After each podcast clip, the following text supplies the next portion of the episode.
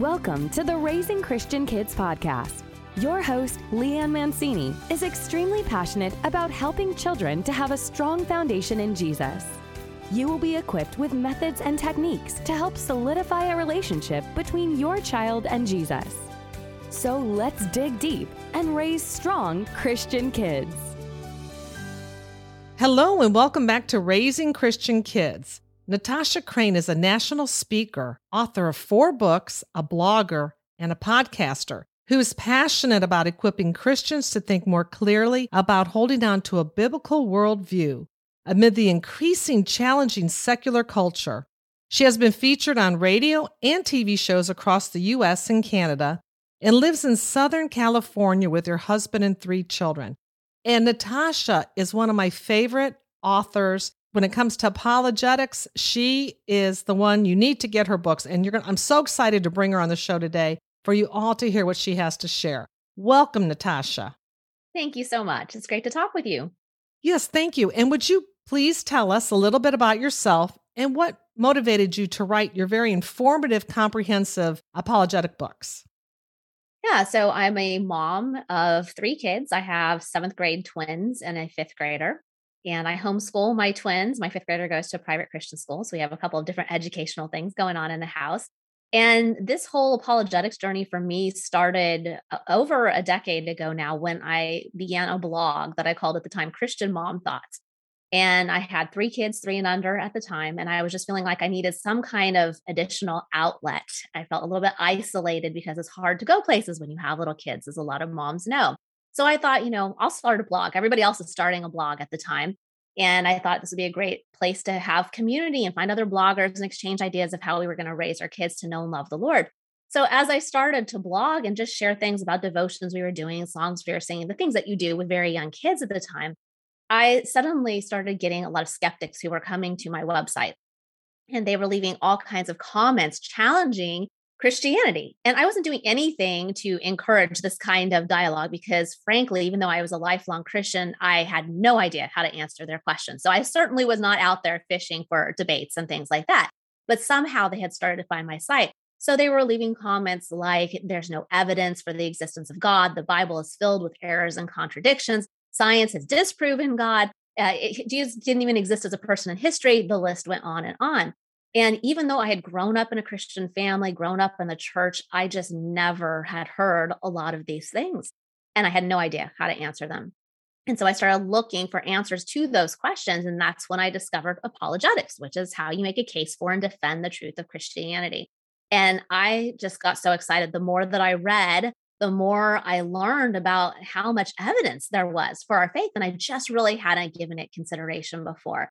And so as I was doing that and going just into this intense reading journey, I was turning around on my blog and taking what I was learning and saying, Hey, parents, here's what you need to know. These are questions that people are asking. These are challenges that the world will throw at our kids. And here's what you need to know in terms of how we respond. And my blog just really took off after that. And I realized that there are a lot of parents who needed this kind of information. And eventually, a publisher came to me and said, Hey, what if you take a collection of these questions and just give parents easy to understand answers that they can talk about with their kids? And that's what my first book became Keeping Your Kids on God's Side 40 Conversations to help them build a lasting faith. And so I just go through 40 of the most important faith challenges, a broad apologetics 101 for Christian parents to equip the parents, I'm always asked, well, what's the age range for the kids? Okay, it's not about the kids, it's to equip you as the parent because you can't teach your kids what you don't understand yet. But it's easy to understand four to five page chapters that then once the parent gets the information, then over time you can tailor that to your kids' understanding. So that was my first book. And then after that, people said, Well, I want to learn more. How do I find more of the easy to understand kinds of stuff that's targeted toward parents? So that's how my next two books came about talking with your kids about God goes into 30 conversations, specifically at the God level. How do we know God exists? Those kinds of questions.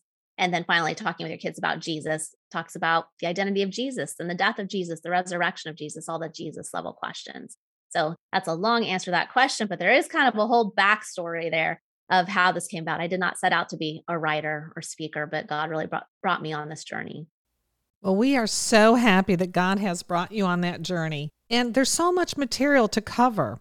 In your book, Keeping Your Kids on God's Side, you talk about 10 tips for having deeper faith conversations with your kids. Can you share some of those tips? Sure. So that actually that comes at the end of those 40 conversations that I was just talking about. This is kind of the conclusion to the book where I'm giving some broad principles for talking with your kids. I just uh, highlight a couple of those. I think the first one that's really important is equipping yourself. So just like I said a moment ago, you cannot you cannot teach your kids what you don't know. And one of the most common questions that I get from parents is okay, this sounds really important. I need to understand uh, apologetics. I need my kids to, what book do I give my kids? Everyone wants to give their kids a book to learn from. And there actually are some great books out there for kids, but those are one time learning opportunities as opposed to you, the parent, understanding this kind of information when you're the one who understands this becomes a lifelong pattern. This is how you engage with your kids on an everyday basis and just weave these conversations into your daily life.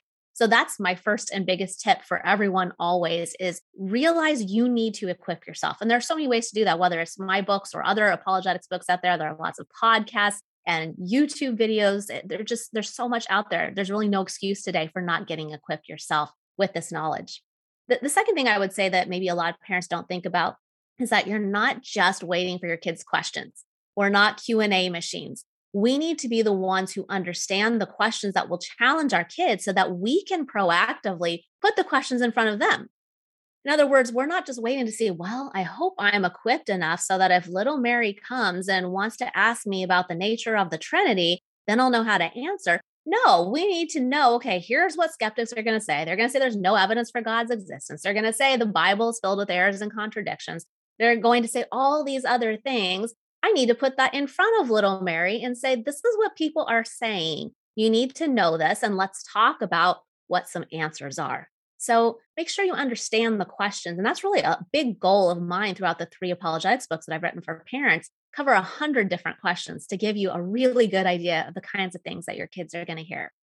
Another thing is to get your kids proactively to ask you questions. So I'm not saying never take their questions. I'm mm. saying that you need to pull those out in addition to putting ones in front of them. And a really easy way to do this is to have what I call a questions night. And we especially love doing this when the kids were younger, getting them together and saying, okay, tonight is just a questions night. We're not going to talk about any, we're not going to teach you a Bible lesson. We're not reading from the Bible, nothing like that. We just want to know when you think about God, when you think about the Bible, Christianity, whatever stuff you hear in Sunday school, what questions come to mind? What are things you've thought of? And if you wait a little bit, you will get questions almost always. And I've challenged my my readers on Facebook to do this with their kids before a few times. And it's always interesting because when they go out to their kids, the number one question that comes back across all age groups is, how do I know God is actually there? Parents are always so surprised by this because they're just assuming their kids believe in God. And, you know, we're talking about Moses and Daniel and Joseph and all these different accounts in the Bible, but their kids are all the way back at the level of, but I can't see God. I can't touch him. How do I know he's there? And then parents start to realize I am not equipped for this question because how do I explain this to my kids? I can tell them my experience, my testimony, but how how do I explain this? So I think that that really does bring out a lot when you have questions nights like that. Like I said, there are 10 tips altogether in that last part. But the last thing I would say is to be sure you're teaching your kids about other worldviews as well. So, so important. So it important. is so important because it's one thing to teach your kids about Christianity, and of course that's critical and why there's good reason to believe Christianity is true, your basic apologetics. But if they don't understand what other people believe and where they're coming from and the nature of these other worldviews, then they're going to have trouble identifying what those are and the types of challenges that are coming. So that's just so important. And that's really where my most recent book differs from the earlier ones. Those three apologetics books I've been talking about, those are answering challenges specifically, but faithfully different my most recent book, that's really about a biblical worldview versus secularism. The dominant worldview around us is this secular worldview where everything comes down to the authority of the self. And when you start to understand that this is the predominant worldview we're surrounded by, then you can start to see clearly all the different ideas that we're hearing and to separate them from what we believe as Christians. So, when uh, so many parents have said to me over time, I just want to teach my kids truth. I don't want to have to talk about all these other beliefs. I don't want to talk about other religions or secular worldviews, all that stuff. I'm teaching my kids the Bible. And I say, yes, yes, absolutely. We have to teach our kids truth. But they also need to understand what they're surrounded by because a lot of that sounds good and it will creep into their worldview when they haven't been taught to recognize it. Simple things like follow your heart.